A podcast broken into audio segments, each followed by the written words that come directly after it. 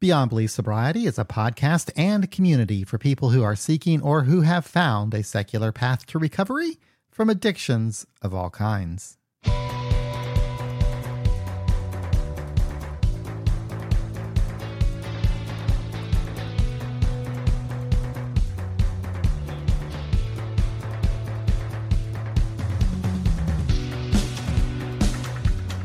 Hello, and thank you for taking your time to listen to our podcast.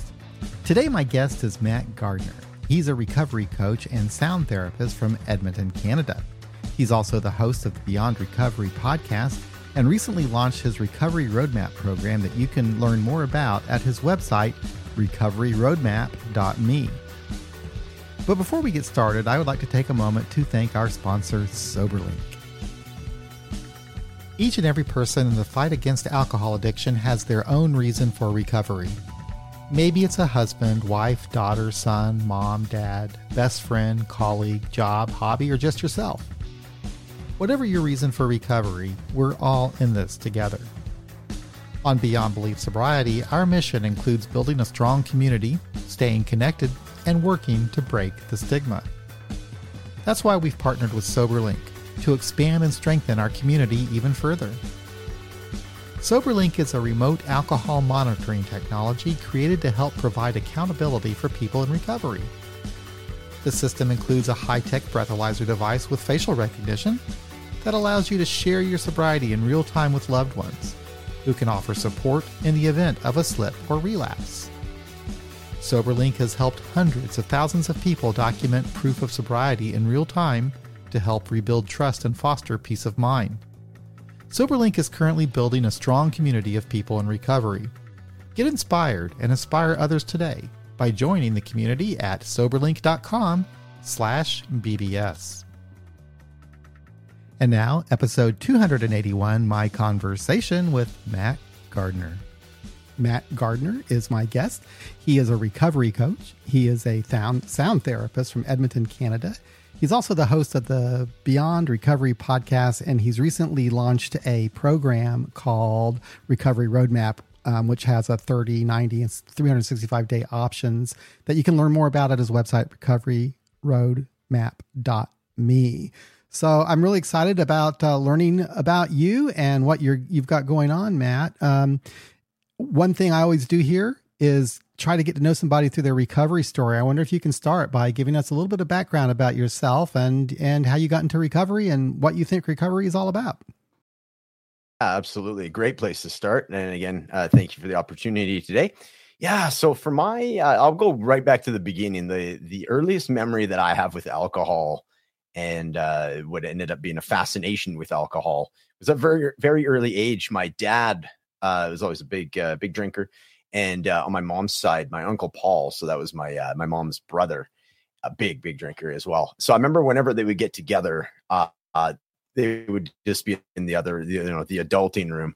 And five year old Matt is hearing this, like everything in that room all of a sudden would start getting louder. The music starts getting louder. They're yelling at each other, but they're laughing too. So they aren't angry. So I was very curious as to what the heck is going on over there. So I would go in and, and it would be the usual, Hey, Matt, uh, come over here for a minute. We want you, want you to try something. Right. And have a little bit sip of dad's beer or whatever, harmless. I, well, maybe not harmless, but you know what I mean? It wasn't like I was slamming beers at five, but had a little sip and it was enough to get the bitter beer face and yeah, gross. How do you drink that? And they laugh and they go, oh, yeah, one day you'll, you know, appreciate the taste, blah, blah. right. you know, signs of things to come, I guess. Right. Yeah. So, so that was my earliest memories, you know, you know, add some humor to it, right? Because uh, on one hand, it's can be viewed as somewhat dark, but on the other hand, it's it's somewhat comical as well. So it's which is uh, you know recovery, isn't that recovery when you really look at it? So so yeah, that was my earliest memories. Uh, fairly sheltered upbringing up until I turned 13. So uh, my mom was a stay at home mom.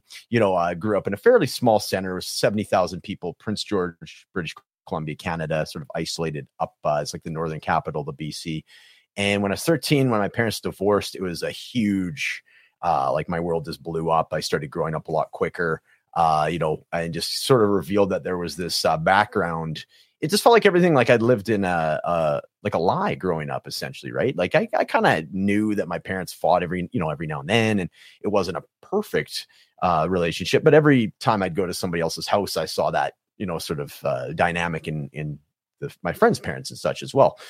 Uh, so I didn't think too much about it, and then just to see that it uh, had been growing behind the scenes and realizing that there had been this discontent was a, a shock to my system and and very hurtful as uh, as one can imagine. And that was right as I was going into high school. And high school in my city that I grew up in was grade eight to twelve. So you know, I was in the land of giants when I went there. I hadn't hit my growth spurt till about grade nine or 10. So I was like, you know, five foot two, like 80 pounds probably at this point. Much bigger now. I must say I'm like just, I, I ended up going up to like 5'11 and about 150. So I had a big growth spurt. But initially in grade eight, there, it was like a small kid, stunned, you know, just the home life being what it was and showing up to high school and just being shy as it was. So as you can imagine, kind of a easy target for bullying. So I exposed was exposed to that early in my high school years at that time that I was already feeling a lot of otherwise stress. So, you know, I was I was doing sports at the time because that's how I'd grown up, just a lot of physical activity.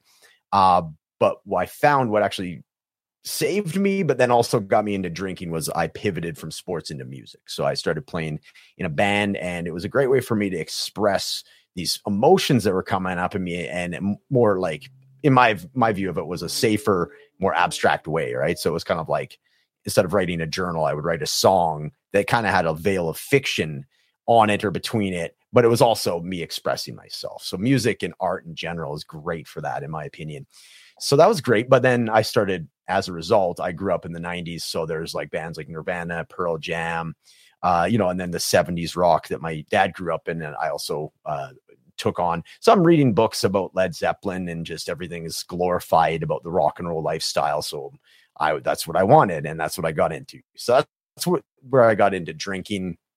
Um, you know, I was drinking I'd say every pretty close to every weekend for uh, the last couple of years of high school. Got very much into smoking weed, not quite daily, but pretty close.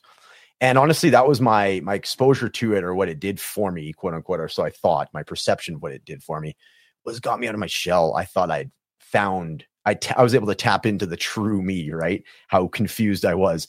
But what I meant by that is like I the shyness seemed to go away. I was able to talk to girls at parties. I was able to go to parties. I was always af- afraid to to go to these like social gatherings, right? Because I was like, oh, you know, just you know, being shy, right? Um, you know, and I never quite felt like I was belonged to any group. I was sort of had one foot in with every group. I, and I have a suspicion that had to do with the bullying. I just I liked to be tried to try to be friendly with everybody, every group. So like the you know the archetypes of high school, the the band kids, the nerds, the jocks, the bad kids. I was kind of a chameleon, and I was able to sort of fit in with with all groups, but never quite feeling like I fit in. And again, that's what really, you know, I guess led me to to the drinking right because that that's that helped me numb out that feeling instead of actually developing it and learning how to to deal with it uh, properly without the use of a substance so um i'm fast forward a little bit i got to yeah, 27 years old. Uh, my it, it spiked up through my early 20s, just like daily drinking. I started crossing some lines. So, John, I always had like the the usual parameters that people put on drinking initially like I'd only drink on weekends or only after 6 p.m. And then gradually over from 20 to 27, I started like crossing the lines and and and going through those those barriers and boundaries. Daily drinking, started drinking in the morning sometimes just because because why not? Right. I'm an adult, I can do what I want. Right. So that's when that sort of thing crept in and I, I realized that's like what my uncle Paul's behavior was. And I was like, ah, I can kind of see why he does this, you know.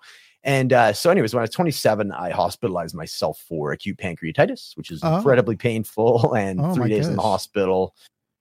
Was the pancreatitis related to your drinking?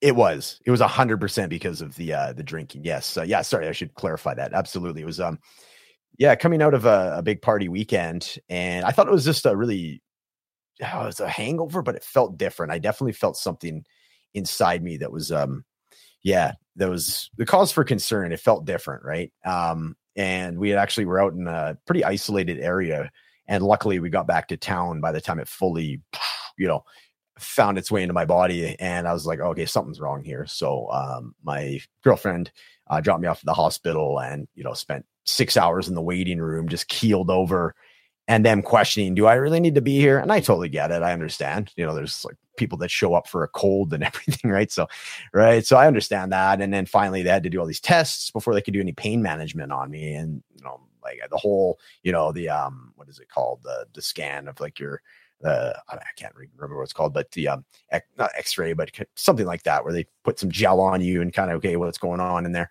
um, you know, and uh, yeah, so three days in the hospital, and I I got out. I was like, okay, the whole time I was just like, okay, like this is my wake up call, please, just let me get out of here, you know, doing this whole thing, right? And then within 24 hours of getting out, I had a beer in my hand. Now, the reason for that is I was like the rye drinker, so my addict brain started negotiating and the negotiation was well i think it's more rye that did that to you. Now that you're like beer it's only 5% you can moderate it a lot easier. You can be a beer drinker now. And i was like hmm that makes sense right? So so that's what i did. I became a beer drinker and uh you know by the time i was about 30 i'd finally just like it was funny though like thinking back everything in my life was like i was getting promoted at work the band the band I was playing in just got a grant to record a professional album. So all these things were leveling up for me. The universe was gifting me all these things, and and I you know I was a hard worker, uh you know, but I it was like functional alcoholism, uh, you know, at its at its you know a fine example of right. And so as a result, I didn't see any issues with it. I was like, you know what? I'm showing up to work. I'm getting promoted at work. You know, I, have been playing in three bands or uh, playing around the city I get like high performing, right? In, in my mind. And so there was no problem. I'm not that guy, you know, in the bag, you know, the caricature of the dude with the the bottle in a brown paper bag. That's not me. So I don't have a problem. The denial part, right? But you know, by the time I was 30, um, I realized that, you know, I, I got myself into a hole that um, you know, it was, it was really I was depressed and uh having some uh girlfriend issues, we'll say. And uh, so I ended up uh, putting my hand up, and it was the first time I asked for help. And I thought I was going to be. This is a worthwhile part of the story to mention. I I thought everybody was going to be disappointed in me because I was definitely disappointed in myself, and I thought that you know maybe even get fired from my job. It was really challenging for me, and I was very scared at that time. And it was like the exact opposite. Like everybody was super supportive, and like saying that I'm being courageous, even though that was the exact opposite of how I felt, right? I'm like, courageous. What are you talking about? I'm like a complete screw up at this point, right? And it was like, it was a really pivotal time for me, as you can imagine. So I ended up taking five weeks off. And the first two weeks of the five, it was a big binge, right? Just to get it out of my system. And then at that point, I was like, okay, it's now or never. I either just continue on this path, the, the binging, or I'm going to actually at least try to change my ways. So I ended up going to an AA meeting with a buddy of mine uh, who had we had had a falling out. He had gone to NA and AA, and and we'd had a falling out over substances, of course. And so I was kind of our olive branch. I, I say, hey, can you take me one of these meetings? He said, of course.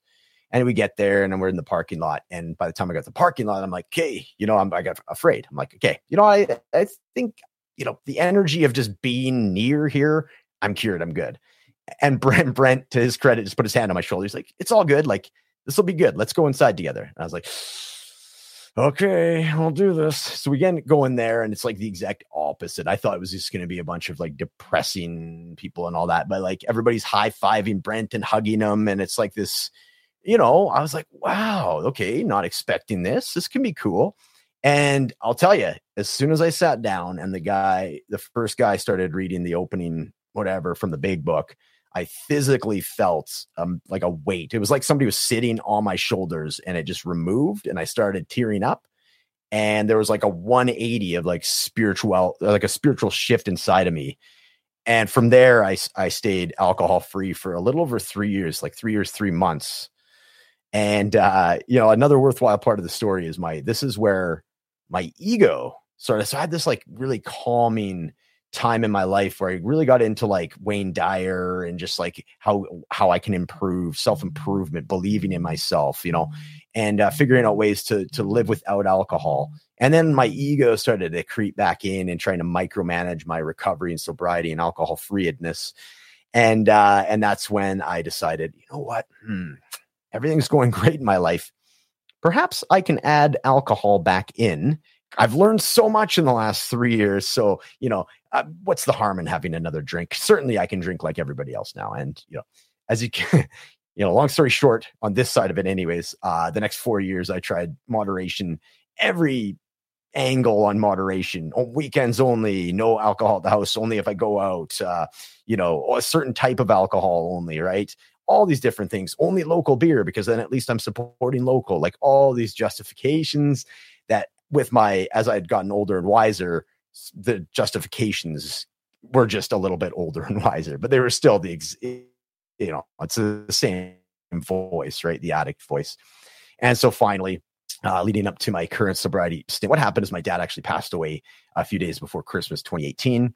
And he's 66, which to me is tragically young for today's day and age. That's really not young. It's not old at all, right? And it was, it was like his his lifestyle had caught up to him. And um, he had been retired a year, right? And and uh, you know, it was I knew I was on that path, and I was 37 at that time. That was 29, 2018. Uh, his uh, fest or festival, uh, what would be celebration of life was April 8th, uh, 2019.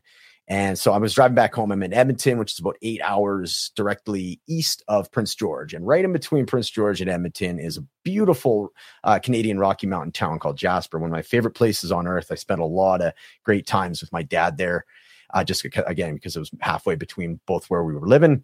And I remember driving through there and just felt completely empty. I'm driving on my way home. It was came out of, it's worth noting, it came out of a really rough party weekend, like you know, cocaine, you know, all the beer, everything, like it, anything that you can imagine, the greatest hits, if you will. And uh, uh, so I was all strung out driving out there, being like, man, what am I doing? And uh, it was the same thing. It was like as I was driving through Jasper, I got so disturbed with myself and my own behavior and what I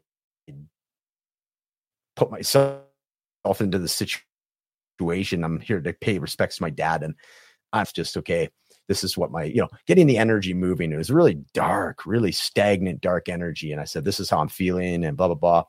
And by the time i'd finished that conversation it was another one of those like real big shift moments where you know i just i viewed i'm like okay this is it. I'm going to I've, I've got this out of my system. What am i going to do with this information that my body energy is telling me? And so what i did is i just i, I coupled that like feeling of disturbed, like really disturbed.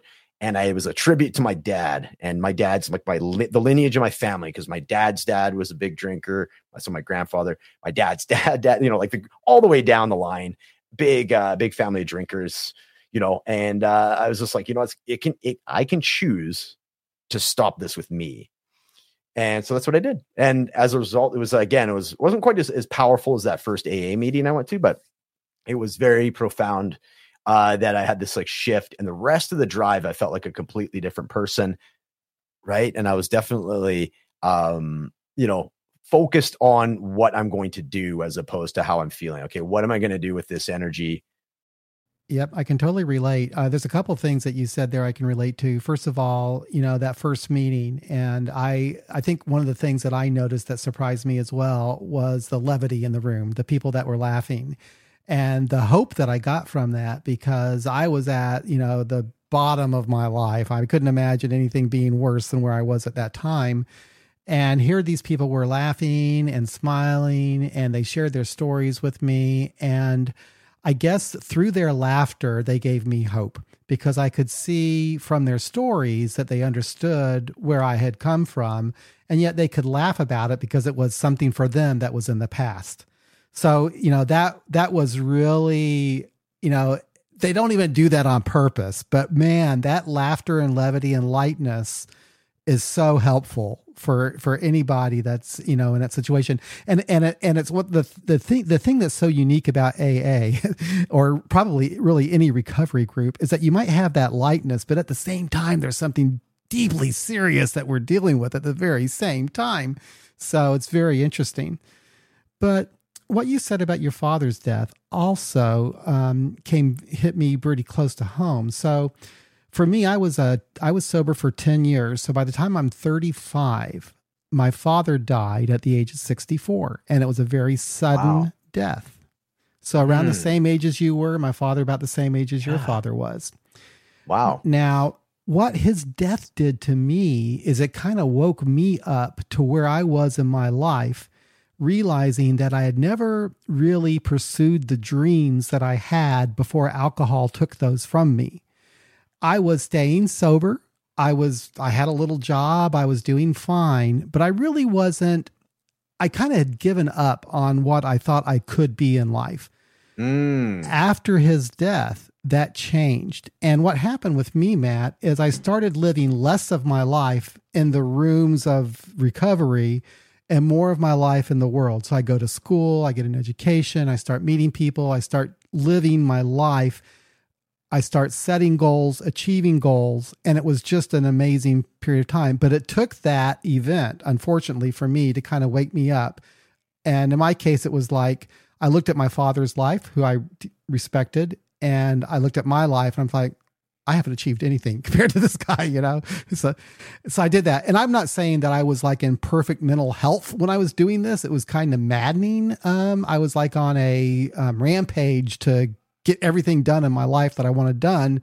But it was it was also productive. And I, so I understand that shift you're talking about when your father died. There's something really um, I don't know, there's something very special about that, I think, when you lose your father.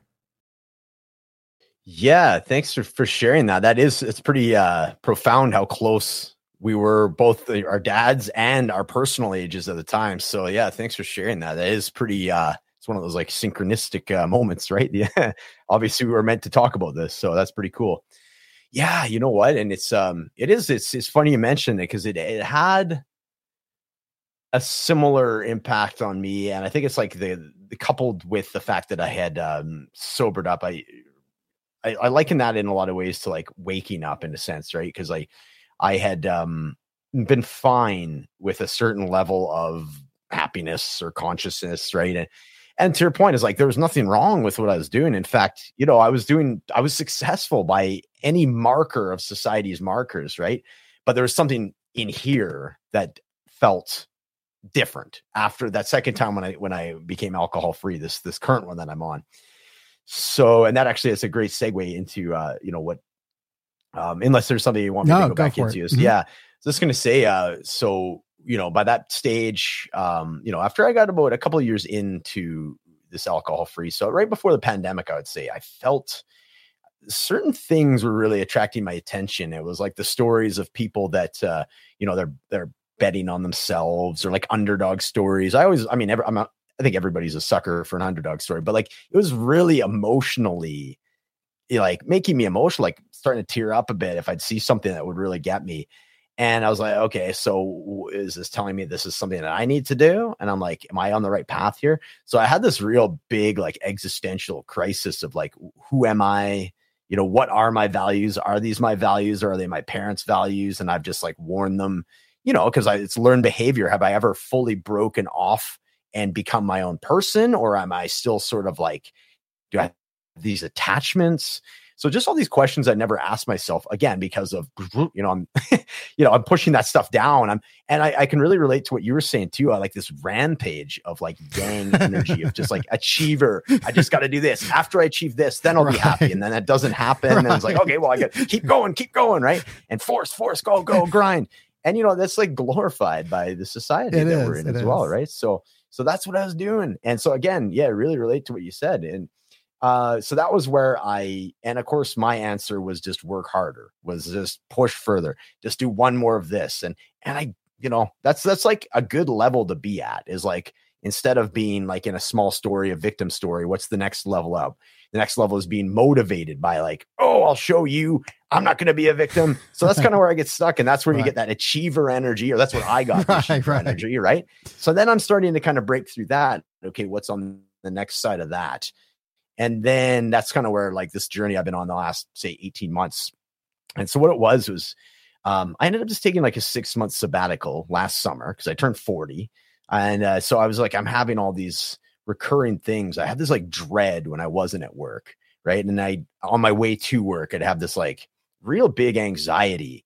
And, uh, you know, I never, I'm not, I'm not generally an anxious person, right?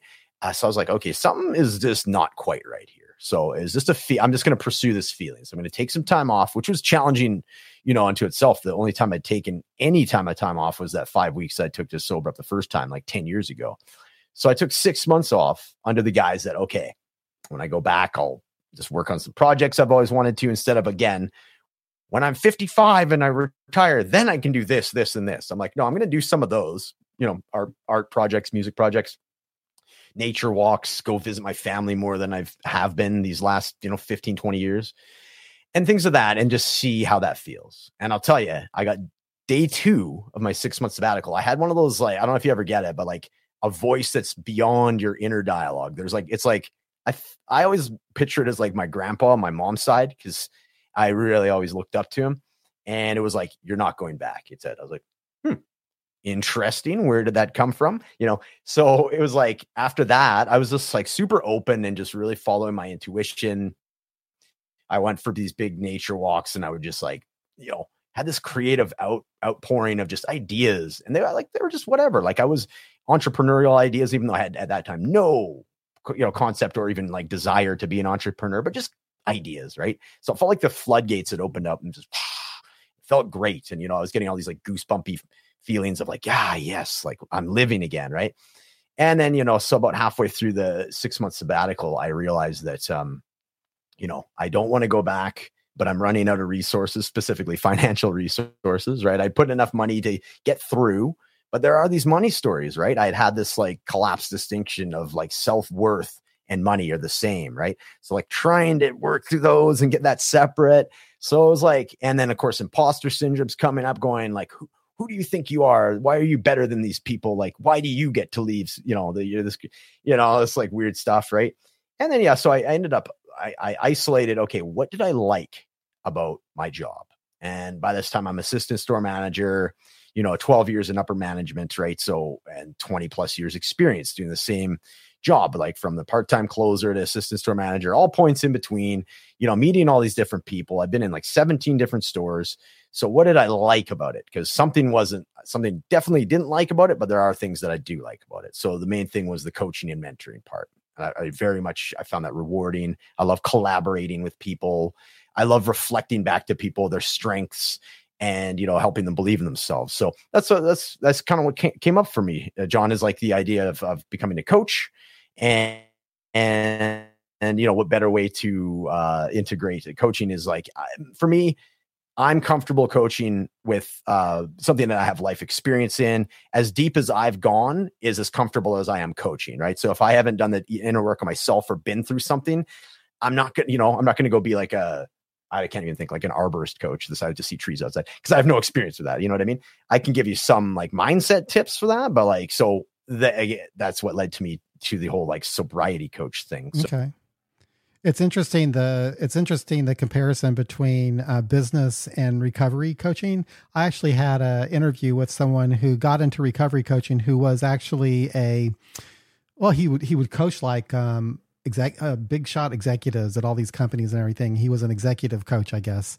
And he was also a person in recovery and he could see the similarities that there was really no difference between helping someone find motivation to achieve their recovery goals as there was with somebody helping somebody you know find the motivation to achieve their their career goals.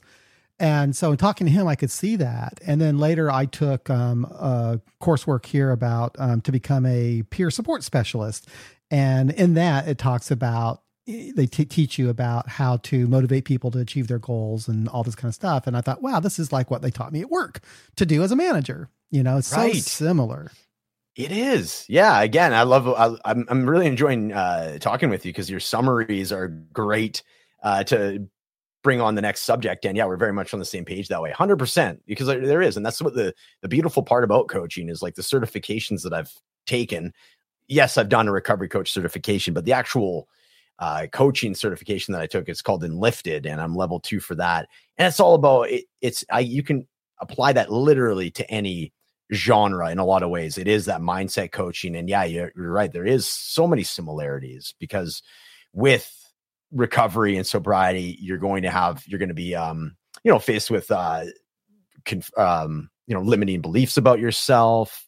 Uh, there is going to be that that like self doubt that you have to work through. There's going to be like shame and you know some of these like more stagnant emotions that can be challenging that it's nice to just have somebody that can encourage you to work through them right? So absolutely yeah there's tons of parallels uh you know between pretty much any genre uh, and then you know using this coaching style with that. So Um, and then just the fact that I have my own personal experience to dip into and go, hey, you know, just a story that may, you know, resonate with you. This is how I dealt with this. Not saying that that's advice or you have to do it that way, but I've been through that. So as, as a result, I can really empathize and resonate with somebody on a very deep level because of what I've gone right. through in my life experience. Well, I really like the trend of uh, peer specialists um, working with uh, treatment teams. I like the trend of recovery coaches.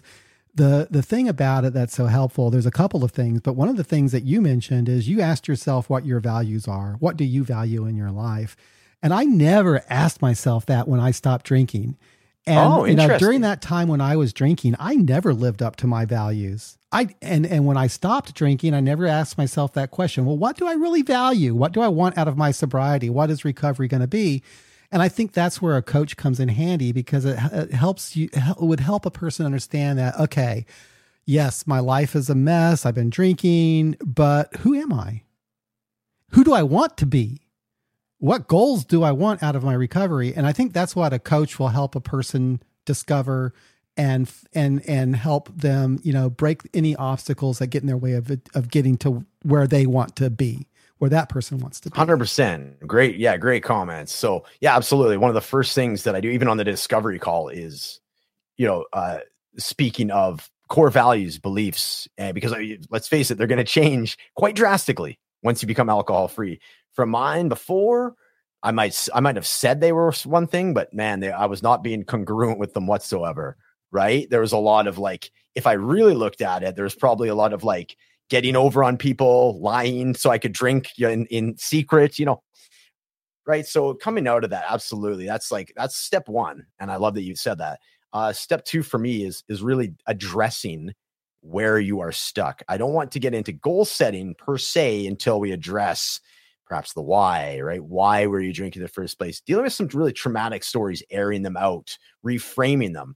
And then from there, taking that stuck energy after it's been aired out by the law of conservation of energy, that energy is still there. So it's got to go somewhere. So where are we, what are we going to do with that? Now it's time to set some goals. I don't want to necessarily set any goals until we have that uh, you know that stuck energy addressed. That makes dark absolute energy, sense. Right? Otherwise, it'd be really frustrating if you haven't. Mm-hmm. Yeah, hundred percent. Yeah, exactly. No, I love it, man. I'm really enjoying this conversation. Yeah. So anyway, so uh, that's so that that's how you got into recovery coaching, and um, you're doing that now. Sounds like you you're doing pretty well with that, uh, and and um, that's uh, looking forward to seeing how uh, that develops. But along with that, is this when you got into sound therapy? And can you tell me what sound therapy is? Yeah, absolutely, for sure. So yeah, exactly. So the last I'd say okay. So I went back to work for four months quickly just to, um, you know what? See, initially I was going to do some overlap between my previous career and this coaching career, and then I found that the world's everything that I'd done over the last six months to try and integrate it into my old world was very, very challenging. It was like the new Matt, you know, with the best intentions, trying to like shoehorn back into this old, you know, and it wasn't going to work. So I ended up uh, pulling the plug uh, this past January, the end of January, and just doing full time on the coaching. So part of the coaching was uh, realizing, okay, I've been a musician my whole life, so that's been you know 20 plus years of uh, performing in indie rock band, right? And again, I mentioned the growing up in child of the 90s really like in these darker bands right like the subject matter when i'm an angry 25 year old it was great i'm not angry anymore i'm trying not to be angry don't, don't get me wrong i'm not perfect but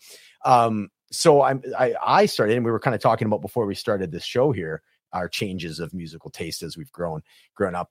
And so I found that I was very much listening to what would be called like more new age music, like meditation music, guided breath work, like the Wim Hof music uh, for the, his breath work is amazing. Instrumental, right? So when I'm working at home and developing different things for my course, a lot of instrumental, like classical. So, you know, longer form uh, music without words, uh, other than if it was guided meditation. So I'm like, okay, well, certainly with my musical, you know, prowess, for lack of a better term, I can pivot into doing what's called it's like sound therapy or sound healing. So I'll give a, a little without getting too far in the weeds. I'll try and give like an overview of what it is. So the way that I what I focus on is um, So there's different. Uh, are you familiar with like the the energy centers of the body, like the chakras? You, um, I've heard of them, but I'm not that familiar with them. okay, and you know, and just in case I like, you know, some people might not be uh, super into this, I'll just give a brief overview. So there's seven energy centers, and it's very like tied into like yoga and such uh, things like that. It's easy to to look up if anybody if this is interesting to anybody there you can go down the whole rabbit hole but i'll give you the basics so seven different uh, energy centers like starting from your root uh, there'll be sacral, uh, solar plexus, heart, uh, throat, third eye, and then your crown chakra. So you have seven energy centers, and each the idea is the each energy center has a. I'm gonna fly in here. Uh, has like a frequency, a specific whole tone frequency. So it here it would sound like a boo. That's like the whole tone, right? And that will actually resonate with whatever, like you know, whatever. Say if it's the heart chakra, you, find the, the particular frequency that will resonate with that. And what's going to do is just like if you're just doing some breathing on it, you can listen to just the whole tone itself. And it, it's a little bit, gets a little bit boring, a little bit grating just to hear like a the whole time, but it, it is very effective. And 528 hertz specifically, which is the solar plexus chakra, is amazing. Like it's, it's actually got a lot of scientific you know, for what it does to the vibrations of the human body as as your listeners and yourself probably know like we are like vibratory beings right? Like the dna everything in our body is is vibrating. So if you can pick this certain frequency that's been known to resonate with that energy center it can help with healing if there's like a blockage there you know? So each center each energy center will have um say for example if you are like for me i was doing a lot of people pleasing right growing up that was just a pattern as i had mentioned the chameleon side of, of like socializing learning how to socialize in high school so as a result I felt very sort of top heavy, right? I was always like meeting people and harmonizing with them and trying to like match their energy. So I wasn't very rooted necessarily. So my root chakra would be one that I would target. So, you know, finding like uh it's 396 hertz. So that's like it just happens to be a tone.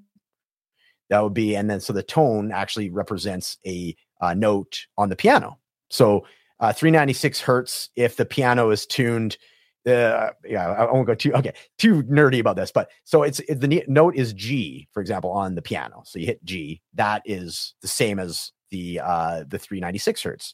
So then knowing that it's in the key of G, I can compose a music a musical arrangement over that whole tone. So the whole tone's in the background, so it's got that healing frequency, but that's layered over top. Uh, you know, over top, I'll have some like nature sounds. I'll have some like piano or some guitar and just make it nice and relaxing and a little bit easier and more digestible to the ears than just hearing a for 20 minutes, right?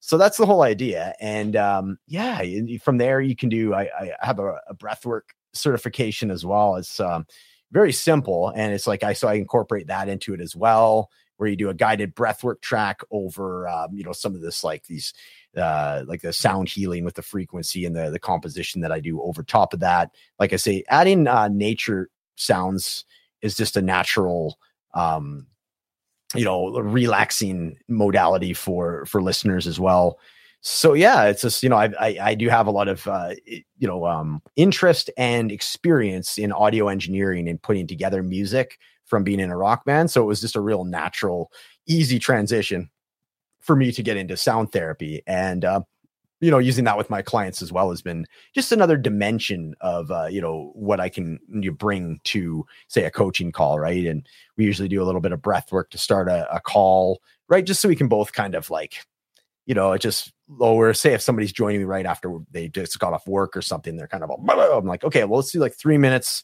of the resonant frequency breathing and i'll play some of the sound therapy and we'll breathe together and then it just feels like we're kind of getting on the same page right like you know, just so we're both kind of drop into it. And uh, okay, so now your blood pressure's down, we're relaxed. Okay, let's talk about what's going on. Then we'll verbally check in, right? So it's just a matter of getting that energy just, you know, more relaxed and you're breathing better. Because a lot of times, you know, people are have that breath sort of trapped up in their chest, right? Myself included. Unless I'm really aware of my breath, my breathing patterns, I do a lot of chest breathing. Uh, again, getting back to like that energy of what we're talking about, the achiever energy basically puts you in this like mild stress response where you're just like, okay, what's next? You know, it's like this uh is anxiety and stress to make to, to and that's what you're that's what fuels this achiever, right? So getting out of that having some nice big abdomen breaths, you know, getting back into the parasympathetic nervous system, right? And just, and then from that space, okay, let's talk. Let's do a check in. How are you feeling today? Let's talk about, you know, emo- emotional quality, right?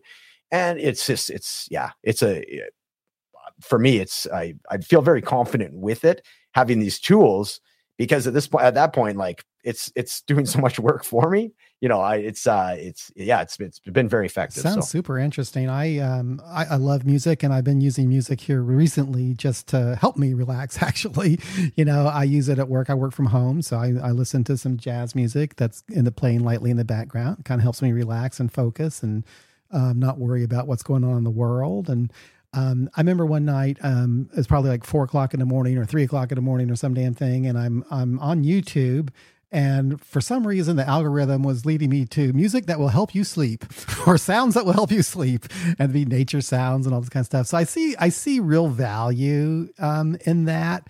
Um, but obviously, I think I would get more out of it with someone who knows what they're doing and, and actually has some some um, sounds out there that that could be used. I'll I'll definitely check that out. I think that that would be very valuable, and especially to get you kind of calmed down before you can kind of really realize, okay, what what do I want to deal with right now anyway.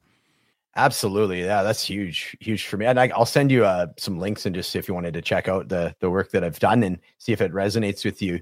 But yeah, that's that is that's absolutely the thing, right? Is like um you know, as call it like tuning in, right? Tuning into each other, tuning into just this. Okay, you know, it's instead of a eh, there's enough like mental chatter as it is, so to be able to just sort of encourage the person to drop into like, okay, how you're feeling, like into like that space of like a body scan. How am I actually doing today? Instead of like somebody asking you how you're doing, you just say the you know the usual oh good no how are you actually doing? like where are your emotions right now? like what would you what would that emotion be saying to you? you know and you know, by doing that, like the, the sound therapy and the breath work right off the bat, it really opens that up and gets that dialogue a lot more authentic, I find, right? It's just like, and yeah, so that's and that's what it's all about at the end of the day, right? So tell me about the recovery roadmap. If you can give us an overview of that and how you have had come up with it and what you do with it. Yeah, for sure. Thanks. Um, so yeah, it's like a it's a program I've created, like an online uh, sobriety accountability recovery program. We'll we'll call it so they all in one, I suppose um yeah so i you know initially i had done a course on you know why uh like creative basically like an art therapy uh course why it's so important and why it's a big part of like a health and wellness regime like we're always talking about like um you know like nutrition and exercise and i always thought that as I, as I mentioned earlier in the interview how important music was in music therapy, especially when I was a teenager, and far as expressing things inside of me that I otherwise uh, had a hard time articulating. So, having a course I had designed uh, initially to do that, and then realizing, okay, now I know how to do the video editing. It was like this whole like learning curve that I had gone through a bunch of stuff I had never done before, laying out a course, blah blah blah blah. So I'm like, okay, well, hmm, there doesn't seem to be too many like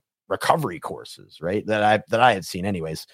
Uh, so I, th- I, took that knowledge and know-how and then just took it into okay well maybe i'll make an online you know 30 day recovery course where each module is based on you know a different part of like your hero's journey through sobriety or recovery right? So uh the initial it's kind of like i call it the sobriety toolkit where you go okay uh re- talking about relapses talking about uh, managing withdrawals talking about um you know the questions that come up in your head like oh i can never drink again like just reframing and just that like that initial awkwardity of that first 30 days of uh of sobriety or recovery. The next module is kind of like looking inwards right um you know uh checking out your ego. Okay what is your relationship with your ego? Things like that nature. And then module 3 is like inner dialogue upgrades. So like what kind of words what is your inner dialogue? What how do you speak to yourself? How do you speak to other people are you in like a victim story? Like getting into that sort of thing right? And you know progressing as you go and then getting into a lot of um more physical and yet spiritual things like uh, introducing like tai chi and uh, yin yoga and just the breath work and just low impact stuff that anybody can do with you don't need a bunch of expensive exercise gear or anything like that right? And and uh, just getting the body, mind, spirit all aligned and really uh, having to look at yourself. And then by the end, it's like, okay, I know all this stuff. So how can I integrate this into my everyday life? So that's, I view it as sort of like the hero's journey through uh, you know that initial stage of uh, of of recovery, the first 30 days. So that's what I did. I did a dry July challenge. That was the first group I had run. So a couple months ago. And it was six people that went through, amazing people. And um, so there was people that were like early sobriety too. I had a gentleman that was 31 years in and just, you know, something different, right? It's like 31 years of doing, doing this routine. And he liked the, um, you know, it kind of like a, a, little pattern disruption, right? Like, okay, well, it's I haven't done a 30 day challenge in forever. Let, I'm going to do it. So he did, and he enjoyed it. He got a lot out of it as well, and it was cool. So basically, what we do is we got a, a weekly group call um, that's based on like the content of the week, the the module that they were working on. Uh, there's two one-on-one coaching calls with me throughout. They can pick whatever times work for them, whenever something's coming up. Uh, we do a Sunday activity day, which is like I mentioned, the yin yoga. Uh, there was a sound journey that I did, and it's a live call where we have like either, either a guest, uh, you know, yoga instructor, somebody comes on and leads us through it, right? So really cool that way. Um, and then all, of course the course, as I mentioned. Um, also, what? Oh yeah, the uh, so we have a private Facebook group where everybody does uh, daily check in, and that all that is is like it's uh yeah just a um you know, awareness exercise. So you go, hey, uh, you know, I'm Matt. I'm feeling this today. Body scan wise, I feel a little bit tense in my stomach. Uh, you know, I had a whatever altercation at work last night. I'm still processing it. Just uh, an idea of like getting comfortable about being vulnerable in front of the camera, sharing it with other people, commenting on each other's.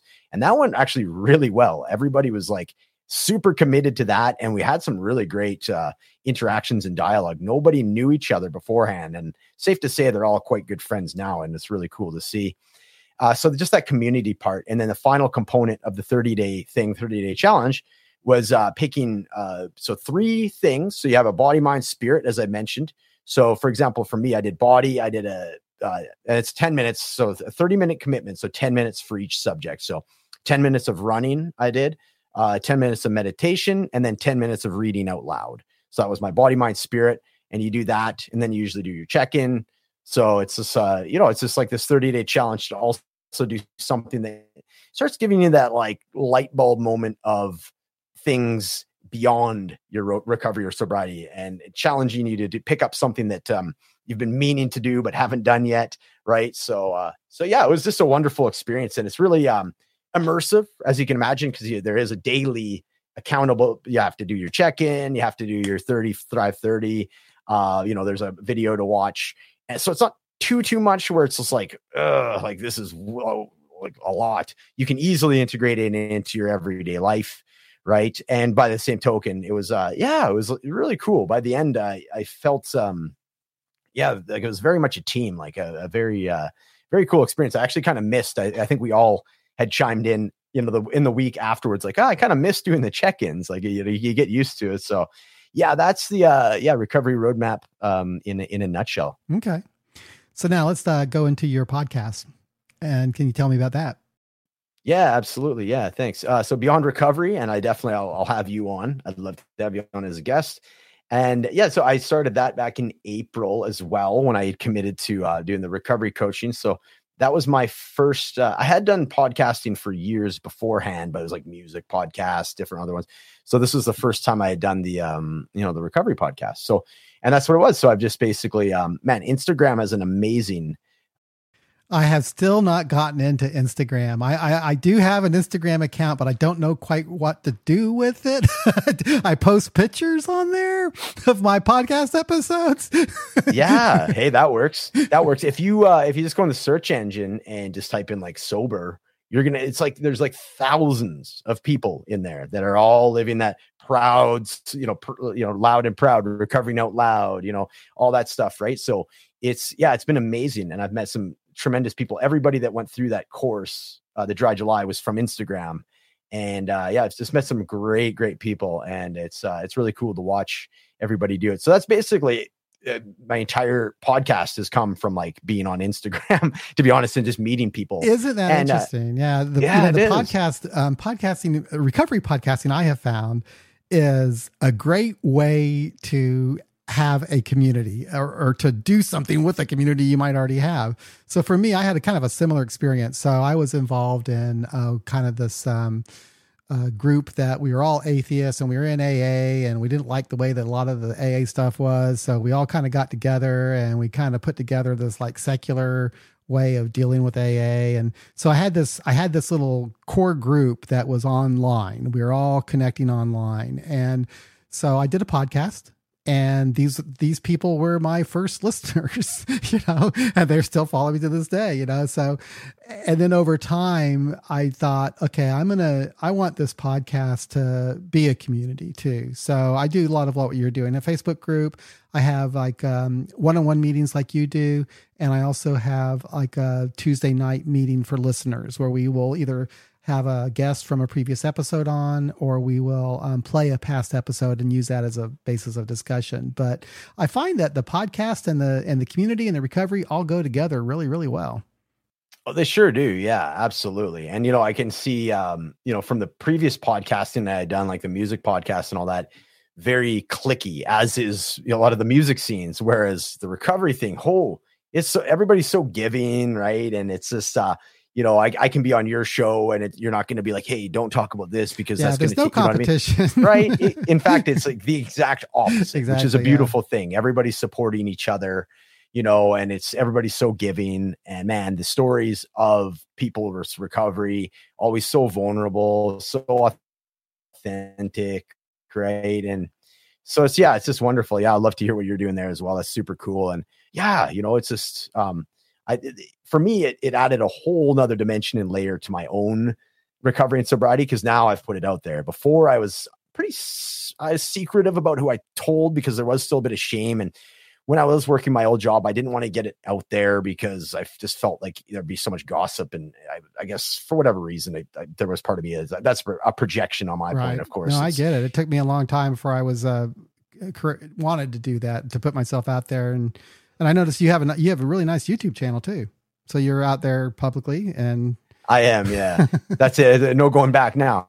No, not that I would either. You know, I, I'm quite happy with it, and it was very freeing because before I felt like there was two me's. Right? There's like the the the true me, and then there's like the work persona that I'm like, I'm not saying the full my full truth and all that. Yeah, you know, you always here. hear about people saying same like, here. Yeah. So yeah, yeah I haven't relate, I haven't quite uh, bridged that completely, but I'm making little baby steps, you know, but but I like having myself out there. You know, there I am on YouTube. Anyone who wants to Google me can find me, and so be it. I'm okay with that. But it took me a while to get there, but I'm not quite at the point where I'm that open at in the workplace at large. I am with a select group of people at work, but not at large. And um, the company I work for is a huge company, and they they do encourage people with you know um, various you know uh, walks of life to kind of um, share their stories, you know, so that so that we can appreciate the diversity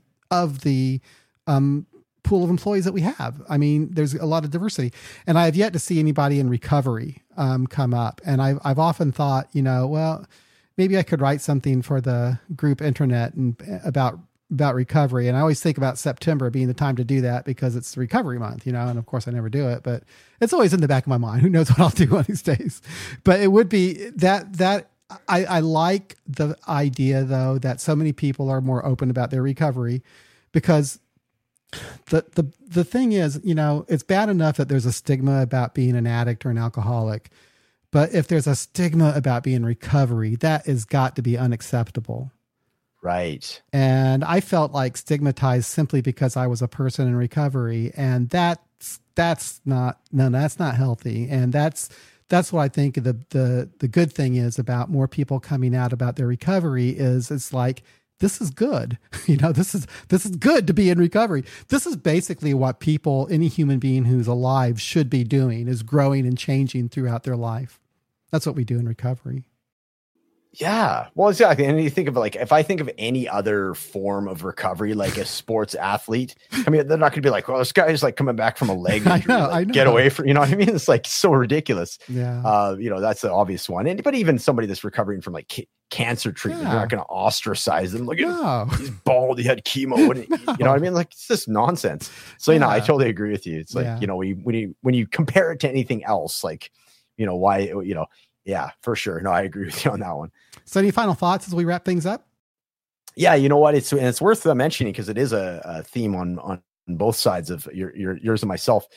Uh, you know, the most important thing, if anybody's listening to this, that's kind of you know sober curious or uh, you know having issues with it or just kind of having some relapses or blips along the way, you know, community is connection is, uh, by my estimation, the most important thing here. You know, it's a uh, when it's when I when I isolated myself, that's when I'd get myself into problems. When I felt separate from everybody, that's when I had problems. When I felt that I had to drink in private or I couldn't say my story, and I that's when I would go down that road and attract more of that energy. So if you can get yourself out there and even an online community as we mentioned uh, you know john you have yours i have mine as well. There's instagram there's even reddit if you want to be super un, you know anonymous and just have like a reddit character but still just get your stuff out there. There's a wonderful sobriety community on there. Just get connected and realize you hit the nail on the head when you said when you're in a room and you can have this like shameful story and share it and then it's reflected back to you with some laughter and be like hey you know, that was my Tuesday morning. Don't worry about it. You know, oh, and then the shame just gets into laughter and you can resolve, like dissolve that shame and convert it into like a release, whether it's crying or laughing. It's amazing. And you're only get I, I dare say you're only going to get that from a connection, a community connection. So that's my my final uh, piece of advice. I love it. Well, thank you, Matt. I really enjoyed thank the conversation. You. Thank you so much for coming on the podcast. Uh, I'll be sure to post links to your website and all of your social media on your Linktree page, is where people can find out every way to get a hold of you. So thank you so much. It's been a lot of fun. Yeah, thanks, John. I really appreciate it. It was a great conversation today. Thank you.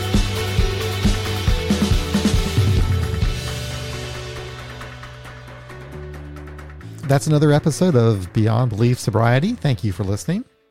If you would like to support our podcast with recurring monthly contributions, head on over to patreon.com slash beyond belief sobriety or become a member of our YouTube channel.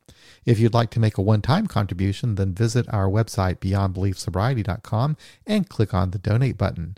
I do appreciate your support. Thanks again for listening. We'll be back again real soon with another episode of Beyond Belief Sobriety.